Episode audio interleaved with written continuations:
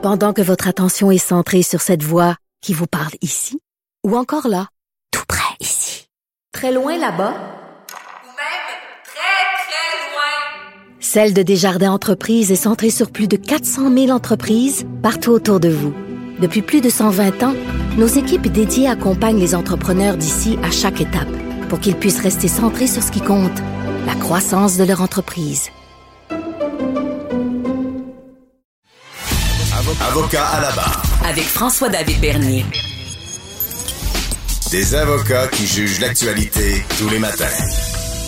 Avec le couvre-feu qui va être effectif, un couvre-feu, euh, on, le dit, on le dira jamais assez, c'est exceptionnel ce qui se passe dans notre société. Je pensais pas vraiment assister à ça. Mais ça a des impacts sur notre vie, effectivement, parce qu'après 8 heures, entre 8 heures et 5 heures, on peut plus sortir. Il faut euh, se réorganiser, s'organiser même au travail, parce que on l'a dit, hein, si euh, vous avez à sortir, c'est des raisons de travail, bien soyez sûr, l'idéal, c'est d'avoir un document de votre employeur ou tout justifier ça. Mais ça chamboule notre vie. Et on voulait en parler avec notre spécialiste de gestion haute performance, Patrice Ouellette, qui est avec nous. Bonjour. Maître Bernier, quel début d'année avons-nous? Ça commence euh, dur. c'est ah, euh, pensait un, couvre-feu. C'est on se croirait en temps de guerre. Euh, ah c'est surréaliste de, penser qu'on a ce genre de mesures-là au Québec en 2020. Écoutez, il y a tout ce qu'il faut présentement, Maître Bernier, pour créer énormément d'anxiété chez les gens parce que l'ensemble euh, hmm. de la situation au niveau qu'on regarde aux États-Unis, au Canada, puis en plus, on vient de nous ajouter un couvre-feu, il y a beaucoup d'insécurité dans l'air. Et euh, c'est pour ça qu'un couvre-feu, écoutez, c'est comme vous le dites, ça doit faire des années, euh, j'ai pas fait de recherche, ça doit faire des années qu'il n'y a pas eu de couvre-feu euh, au Québec. Oui, ben, il y a une il y a eu une, information qui était fausse qui disait qu'à la crise d'octobre en 1970, il y, il y en avait eu un, mais il n'y en avait pas eu finalement. C'était des, c'était pire, c'était des arrestations arbitraires. Euh, dernier couvre-feu, ça serait à la grippe espagnole en 1900. 18 dans ce bout-là, après la, première guerre. Ouais. Donc, c'est. Ah, puis il y avait eu aussi des, des couvre-feux euh, en lien avec des. Euh, il y avait des peurs de, qu'il y a des bombardements, je pense, avec la première guerre. Donc, les gens devaient rentrer, fermer les lumières pour pas être, être, une cible. Fait que oui, c'est du jamais vu, là, on peut le dire, même. Euh, c'est juste avant, Maître, ouais, Maître Bernier, juste avant de rentrer dans le couvre-feu, faut pas perdre de vue que le prolongement euh, des mesures de confinement va aussi avoir des impacts sur euh, certaines usines, certaines entreprises, certaines entreprises qui vont devoir mettre tous leurs travailleurs euh, au chômage aussi. Hmm. Donc, je dirais qu'avant de tomber dans la logistique du couvre-feu, le premier conseil que je donnerai aux gens, c'est de se refaire rapidement, se refaire rapidement un petit plan de match financier. C'est quoi le budget? On a-tu besoin de couper à certains endroits? Parce que le premier stress qu'on vit souvent dans les ménages, c'est le stress financier. L'incertitude, c'est ça. Et personnel, mais aussi, euh, comme euh, tu le dis, avec les entreprises, ça doit être l'incertitude d'eux autres. Euh, ils se font dire de mois en mois que c'est toujours renouvelé, la fermeture. Ça doit être l'enfer à gérer, à supporter. Disons qu'on a, on a quand même un an d'expérience derrière nous, neuf mois d'expérience maintenant. Hmm. Fait que, euh, on, a, on a appris à travailler dans l'adaptation constante, dans l'agilité, mais n'en demeure pas moins euh, que c'est un dur coup en début d'année pour certaines entreprises euh, qui font de l'exportation aux États-Unis ou dans le reste du Canada. Écoutez, il y a des entreprises qui vont être vraiment, vraiment malmenées par ce prolongement-là. Donc, c'est important de se faire ce premier bilan, si on peut dire, l'état de la situation. Est-ce qu'on a besoin de se refaire un budget rapidement familial? On a besoin de faire des coupures pour pas avoir, faire baisser un peu la pression de cette anxiété-là. Mm-hmm. La deuxième chose, ben, vous l'avez mentionné, Maître Bernier, c'est clair qu'avec un couvre-feu maintenant, ça a des impacts. Ça va peut-être avoir des impacts sur notre façon de s'organiser, dans nos déplacements. Donc, il faut régler ça rapidement aussi. Laissez pas traîner ça. Attendez pas que les situations arrivent. Ça vous crée un stress supplémentaire. Ben oui. Puis j'aimerais t'entendre là-dessus. Euh, il y a beau, on, tu sais, il y a un confinement, puis on a vu qu'en France, c'est arrivé, c'est que là, il y a des...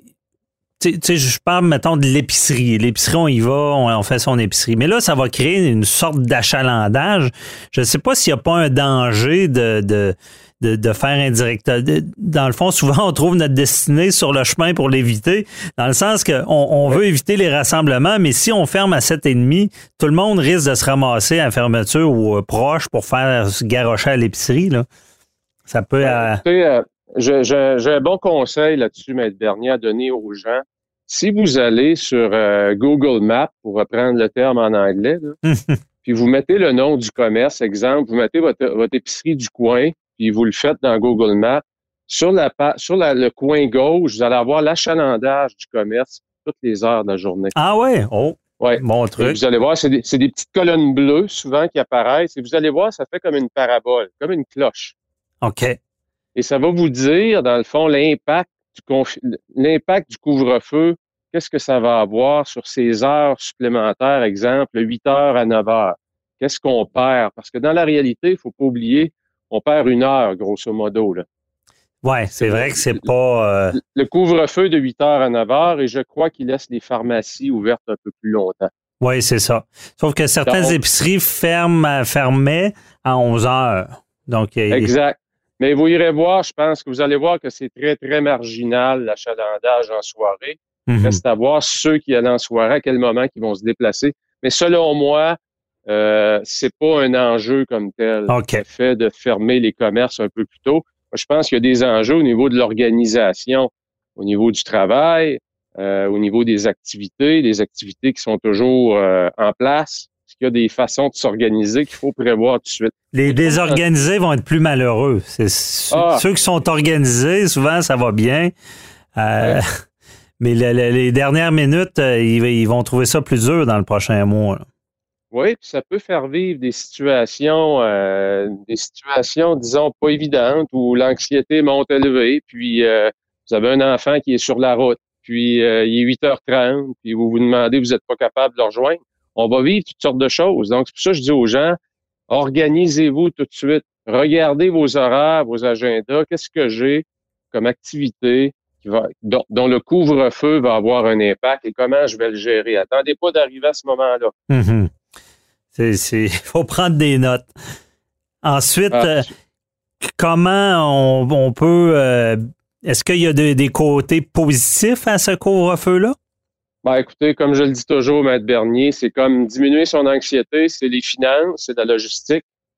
Après ça, c'est quoi l'opportunité? Hmm. Quelle est l'opportunité dans ce qu'on me présente? Si je travaille davantage de la maison, ce qui va être le cas à nouveau pour plusieurs personnes, je viens de gagner du temps là, si je travaille à la maison. J'ai des déplacements qui ne sont qui ne font plus partie de ma vie. Qu'est-ce que je fais avec ce temps-là? Et vous savez, les gens qui carburent dans la haute performance ou les gens qui se distinguent, c'est des gens qui ont une relation différente avec le temps.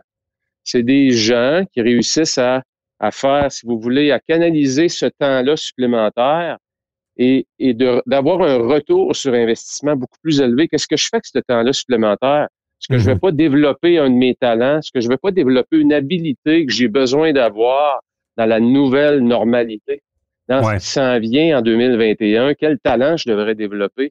Et là, c'est là que c'est important d'utiliser ce temps-là, non pas pour perdre son temps, mais bien pour augmenter sa valeur, pour avoir beaucoup plus de valeur dans cette nouvelle économie-là.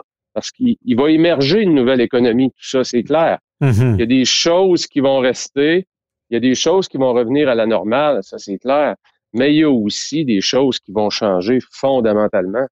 Oui. Est-ce que, euh, non, effectivement, il y a beaucoup de choses qui changent. Euh, j'ai hâte, ben hâte, c'est peut-être pas le bon mot.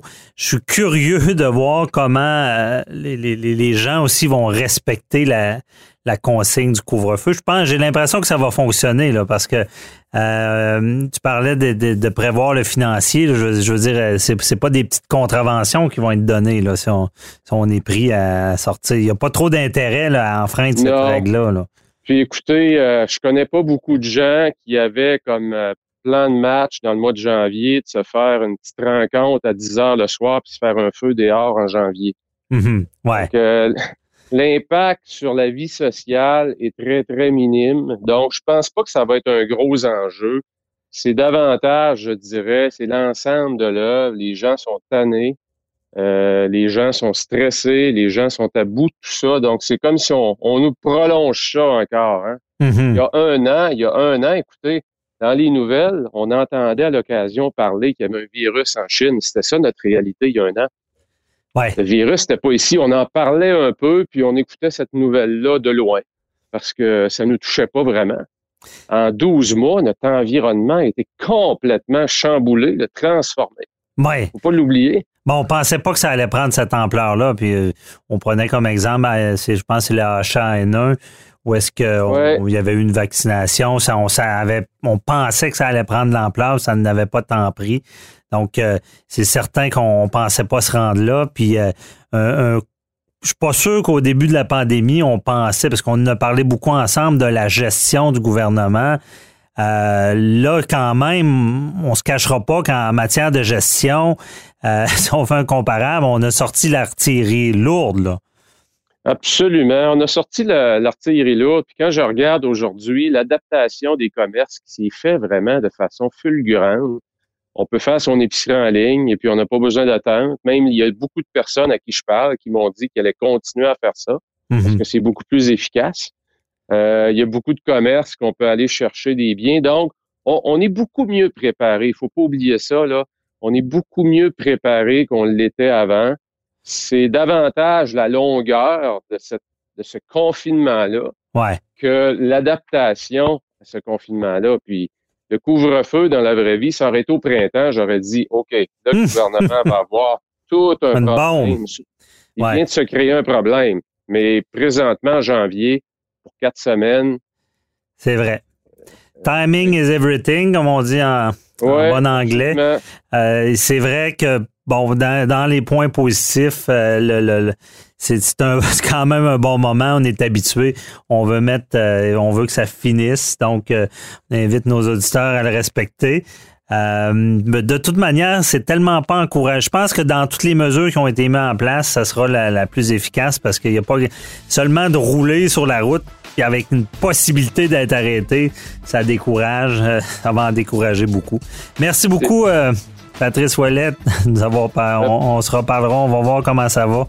On se reparle. Merci, M. Bernier. Bye bye. D'accord. Au revoir.